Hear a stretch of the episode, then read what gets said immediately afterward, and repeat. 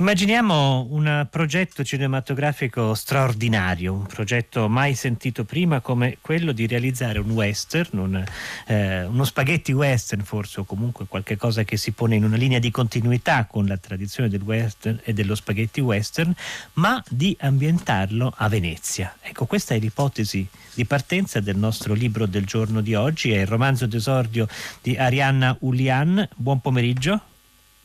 Buon pomeriggio a voi, grazie di questo spazio. E le chiedo subito, Arianna Ulian, se pronuncio bene il suo cognome. Eh, sì, sì, direi di sì. Ok, va bene. La questione dei cavalli si intitola, è pubblicato da Laurana ed è appunto un esordio ed è anche l'esordio di una collana che si chiama Fremen, è curata da Giulio Mozzi e il volume eh, di cui parliamo in particolare ha una posfazione di Dario Voltolini che è scrittore molto apprezzabile e apprezzato. La questione dei cavalli racconta appunto un progetto cinematografico che sembra assolutamente surreale. Il progetto di un regista che è un, un auteur, un, un uh, artista riconosciuto a livello internazionale nel mondo del cinema, eh, di cui sappiamo solamente che si chiama Mr. C, Mr. C, che appunto progetta di realizzare questo western e il western dice comincia solamente quando c'è lo scalpiccio degli zoccoli dei cavalli, quindi ne, nelle calli veneziane bisogna avere dei cavalli veri. Gran parte della vicenda di questo romanzo ha a che fare con le difficoltà di trasportare questi cavalli fino a Venezia. Con, sembra una questione puramente tecnica, ma in realtà ha una serie di risonanze che adesso esploreremo insieme ad Arianna eh, Ulian. Ecco, mh, l'idea di realizzare un western a Venezia. Eh, è surreale, ha in fondo un suo valore, una sua profondità, è eh, frutto di una visione artistica in cui dobbiamo credere oppure dobbiamo considerarla semplicemente una parodia di un'arte che va al di là di ciò che è sensato pensare? Ah, dunque, io devo dire mi sento piuttosto lontana dall'idea di parodia, nel senso che eh, quando ho deciso di vivere a Venezia ho immaginato e ho cominciato a vedere questa immaginazione sempre più concreta, eh, proprio il western come un'atmosfera diffusa nella città, vivendoci veramente, vivendoci quotidianamente. E, ehm, e lo dico in un senso piuttosto eh, multisensoriale, nel senso che per me Venezia è western profondamente nel suono che ha, nei silenzi che ha in questi eh, campieri gioielli che, che, portano al centro questa fontana eh, sempre accesa che ha questo suono così sgranato e il western eh, in generale come, come genere, come stile si, si, qualifica moltissimo attraverso il suono, in particolare il, il, il western italiano. Eh, ho pensato molto spesso al suono di Morricone, a questo suo distaccarsi dalle partiture orchestrali e dai suoni realistici di Hollywood per, per, per creare degli effetti stranianti attraverso il fischio per esempio. E, fischiare a Venezia è bellissimo perché il fischio rischio eh, fa, fa, fa, fa, lunghe distanze grazie al silenzio.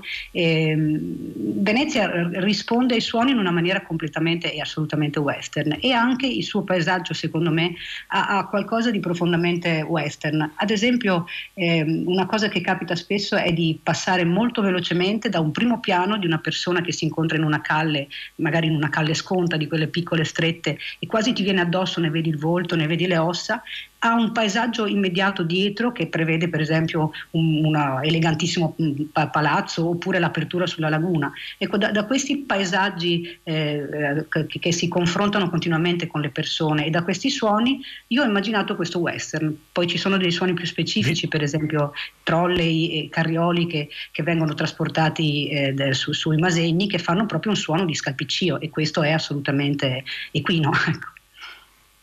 Le inquadrature che lei ci ha proposto, Rianna Ulian, fanno pensare ancora di più a uno spaghetti western, direi, sì. perché c'è proprio quello sbalzo dal, dal primissimo piano al, al, campo lungo che è caratteristico di Sergio Leone e via dicendo. Eh, a un certo punto un personaggio dice al regista, a Mr. C, eh, sta cercando di riportare in questa città il desiderio e la potenza con una visione opposta al processo reale di incartolinamento.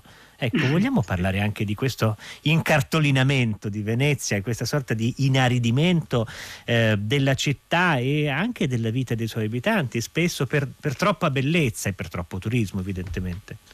Mm. Sì, boh, l'incartolinamento che avevo immaginato era, era veniva un giorno che, che, in cui mi sono detta, ma se io potessi mettere insieme tutte le immagini scattate da tutte le macchine fotografiche cellulari, eh, eh, vari dispositivi, che le persone ogni giorno scattano a Venezia, verrebbe una superficie eh, che, che non è una città, verrebbe una superficie, verrebbe forse un'opera d'arte completamente astratta, completamente incartolinata.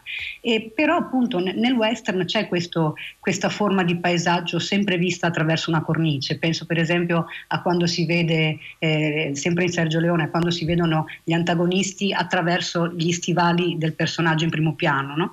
E, e, anche questo effettivamente è un incartolinare, ma è un incartolinare completamente diverso. Per cui il mio personaggio, quando dice riportare eh, a Venezia il desiderio, è forse riportare il desiderio di, di una visione diversa, perché sostanzialmente quello che spero di avere, di avere passato, che ho cercato di fare, è di, è di, mettere Venezia nella laguna. Venezia è laguna e non è, non è una città, ma è una, un insieme di isole storte messe insieme nel tempo attraverso dei ponti quasi tutti storti, che stanno all'interno di un, di un sistema eh, raffinatissimo e delicatissimo, che è un sistema eh, naturale, quindi in questo senso ho trovato che, che fosse un, un modo di, di, di, far vedere la città diverso appunto dall'incartolinamento e che fa, fatto questo passaggio non fosse più possibile per me almeno vedere Venezia attraverso cartoline e lì mi sono sentita finalmente cittadina veneziana.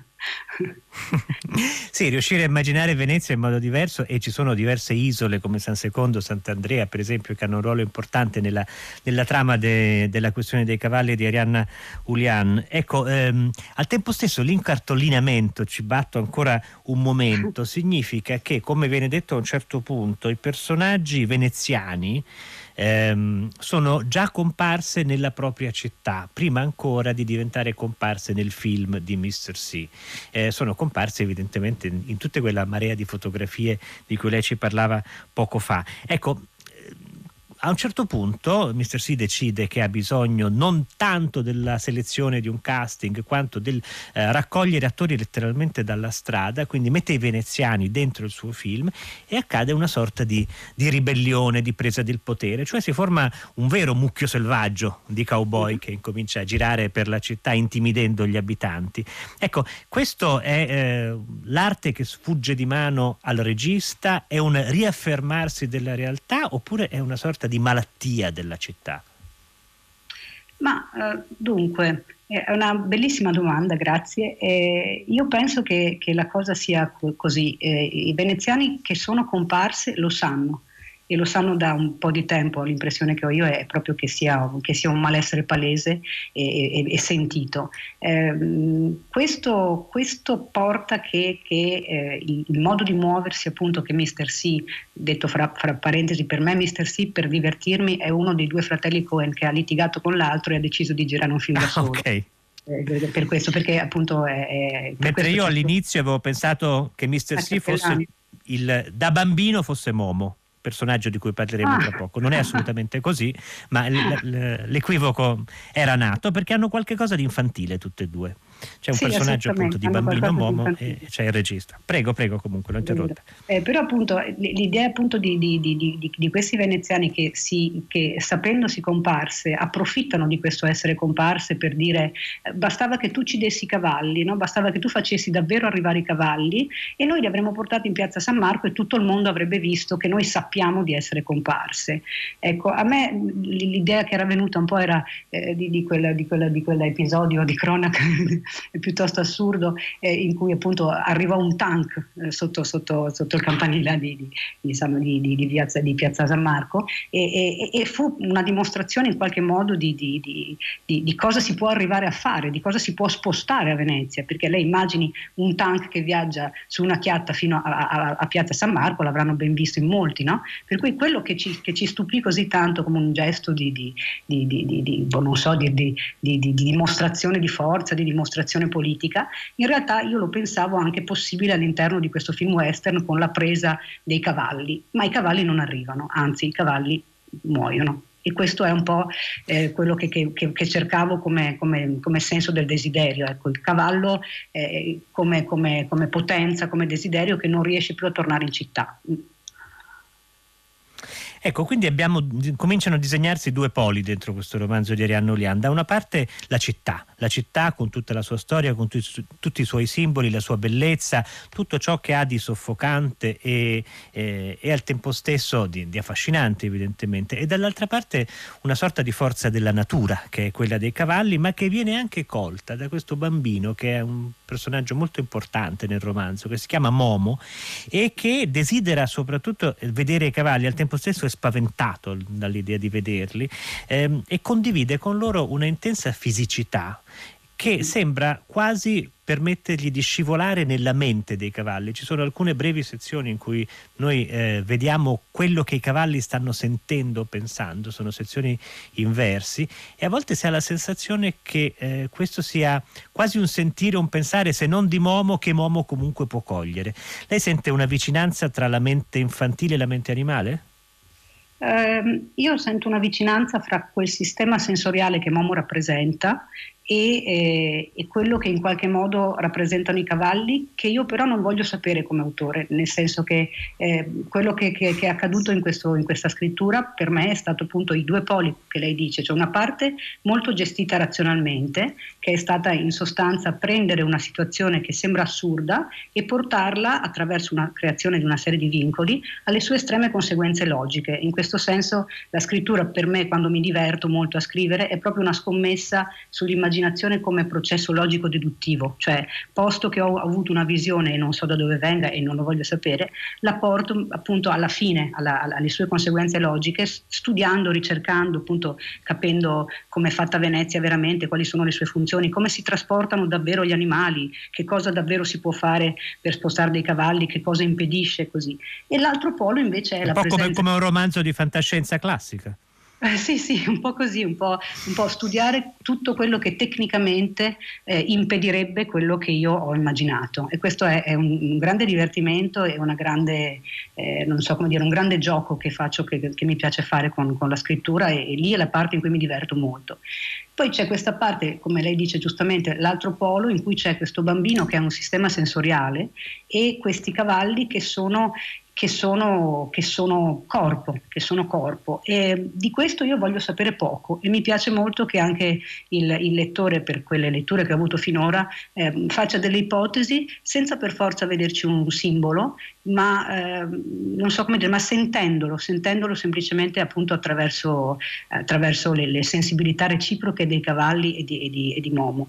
E quindi quando è cominciata quella cantilena del, dei cavalli che parlavano di se stessi eh, sempre al plurale, perché appunto non è possibile per loro dire io, ma solo noi, eh, io ho un po' lasciato che venisse e non l'ho controllata e in effetti quella è una parte non controllata della mia scrittura, mentre Momo forse è un personaggio che rappresenta il mio enorme innamoramento per per questa città e, e, per la sua laguna e quindi tutto ciò che Momo vede eh, in sostanza è un po' quello che nel tempo ho visto io decidendo di vivere qui. Eh, l'altra cosa di Momo... C'è qui un legame... Prego, prego, continui. L'altra cosa di Momo... L'altra cosa di Momo? Eh, su cui ho lavorato è stato appunto eh, renderlo visione in maniera tale che potesse in mhm. qualche modo mostrare i differenti dispositivi ottici che poi sono presenti anche nel film eh, appunto di cui Mr. C vuole girare il sequel, no? quindi il mio nome è nessuno, che è un film eh, appunto dove il pistolero, il, l'eroe ha gli occhiali, porta gli occhiali e dove noi vediamo il duello finale attraverso eh, uno specchio rovesciato di, di, di, una, di, una, una, camera oscura, quindi è, è, un, è un film in realtà che, che guarda guarda il, il, cinema, ecco, è un film che, che, si distacca dal western perché lo guarda da fuori. E ho voluto anche un po' che Momo fosse questo, la visione, guardare attraverso il binocolo, attraverso il finestrino del treno. E quindi un po' lui è un po' la, la sensorialità di Venezia per come la sento io e anche un po' l'idea del cinema, no? De, della visione cinematografica quasi l'origine della visione cinematografica. In effetti questo è un tema che torna anche quando andiamo a vedere il versante invece che riguarda Mr. C e il suo progetto, perché si parla per esempio di quel pioniere della fotografia che è stato Edward Mybridge, eh, si parla di Gian Domenico Tiepolo e di una sua eh, sorta di panorama, eh, così si chiamavano, che si chiama il mondo nuovo, una eh, sorta di carro che eh, permetteva a chi si avvicinava di guardare dentro dei buchi e vedere un paesaggio che si apriva ovviamente nel Settecento, quindi l'origine stessa della visione. Le interessava andare a scavare nel passato e ne, nella parte radicale originaria delle nostre percezioni con questo romanzo, Arianna Ulian?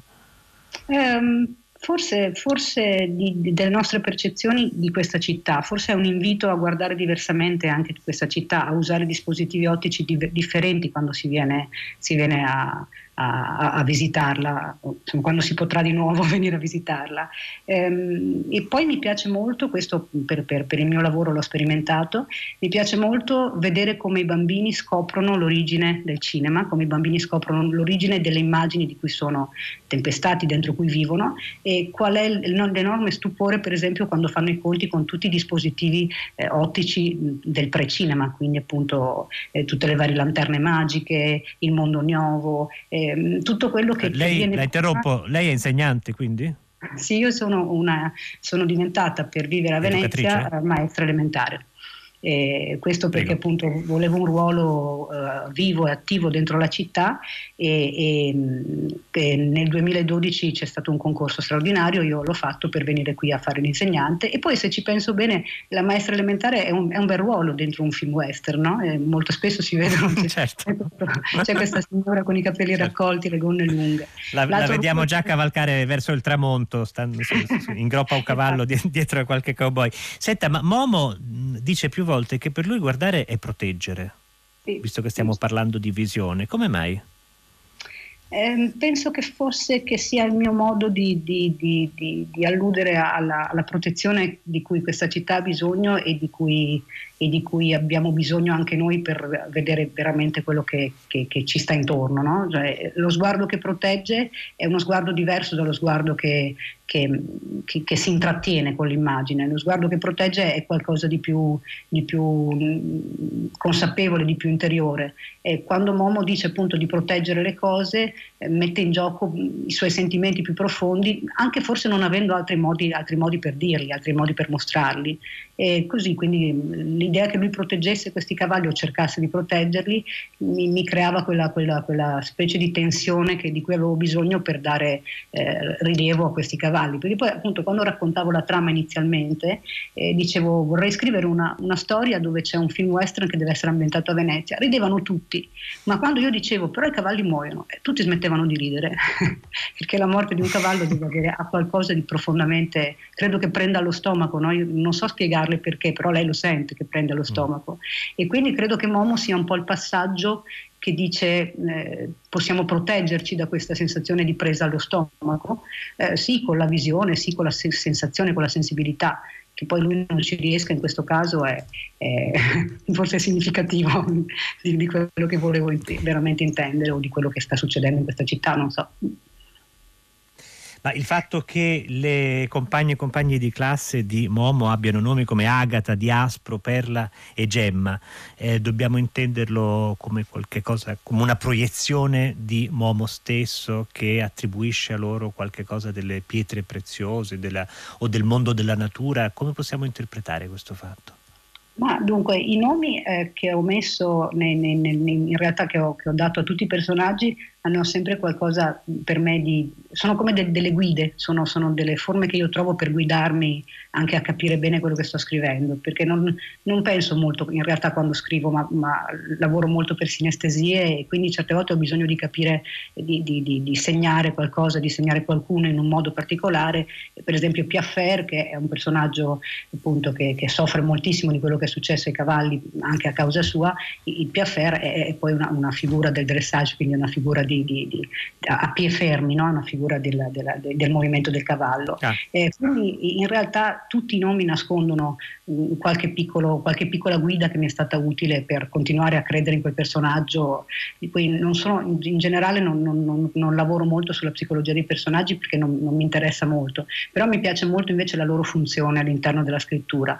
E la funzione dei bambini è, è, quella proprio di, di, di essere delle, delle, pietruzze più preziose che stanno intorno a Momo e, e, quindi forse appunto per questo portano questi nomi che, che, che, nella sua testa probabilmente risuonano di preziosità. Lui è molto, è molto, è molto attaccato ai suoi amici, soprattutto alle bambine, quindi questi nomi di, di pietre preziose mi sembravano appropriati. Momo mh, ha una qualche forma di disagio psichico di, o di lieve ritardo. Come mai era importante questo? Ma um, era importante mh, segnalare la sua uh, alterità rispetto alla sensazione, alla, alla sensibilità comune. Eh, non che i bambini abbiano una sensibilità comune, ma sicuramente hanno una, una sensibilità condivisa, diciamo. E Momo in qualche modo è capace di condividere, ma anche di andare fuori da questa sensibilità ed è per questo che si può permettere di, di, di, di scappare, di perdersi, di vedere gli adulti eh, per quello che, che, che stanno facendo, no? per questo, questi cowboy che stanno diventando diventando. Um, non so se sia ritardato o se piuttosto abbia proprio una forma di, di, di, di sensibilità acuita uh, da, da, qualche suo, da, qualche sua neurodiversità. Ecco, ed era un personaggio che... È una specie di principe Mishkin? Eh sì, una specie, una specie. Oppure, oppure, non lo so, oppure è un bambino eh, in una fase difficile eh, della sua vita, semplicemente. Come dice poi il bidello alla fine, no? Eh, questo è una cosa che qui si dice molto, i bambini. Alla fine hanno tutti qualche, qualche, qualche specificità strana, eh, ne ho visti di, di, di, di, vivacissimi, arrabbiatissimi, impestati, impestati è una parola che mi piace molto, che qui si usa spesso, ma poi alla fine in qualche modo si sistemano. E qui forse mi viene in mente più Truffaut. Stiamo parlando, facciamo un po' d'ordine, con Arianna Ulian di La questione dei cavalli, il suo romanzo d'esordio pubblicato da Laurana, questa singolare storia di un regista eh, di fama internazionale che decide di eh, ambientare il suo nuovo film, un western, a Venezia, con cavalli veri e con veneziani veri che reciteranno per le strade. Incontra però una serie di difficoltà che derivano in parte da evidenti motivi tecnici, ma in parte anche dal fatto che la stessa città è difficile da, da gestire, da vivere vivere, ci sono continui intoppi con la burocrazia, con i controlli, con le assicurazioni, con le procedure. Molte pagine sono dedicate, come lei stessa ci eh, spiegava Arianna Oliana, alla difficoltà di affrontare e superare degli ostacoli eh, concreti, pratici. Ecco, ehm, riuscire a raccontare un'altra Venezia comporta quasi l'obbligo in questo romanzo di allontanarsi dal, dal centro storico e andare verso San Secondo, Sant'Andrea, altri luoghi. Io fra questi luoghi metterei anche ehm, la Sacca San Girolamo, che eh, è una Venezia moderna, molto bella, tra l'altro, tutta da scoprire. Sì, beh, se lei la chiama così, i veneziani capiscono, cioè sanno che cos'è, però in realtà chiama, la chiamano Baia. però in realtà sì, è eh proprio dove, Momo, eh?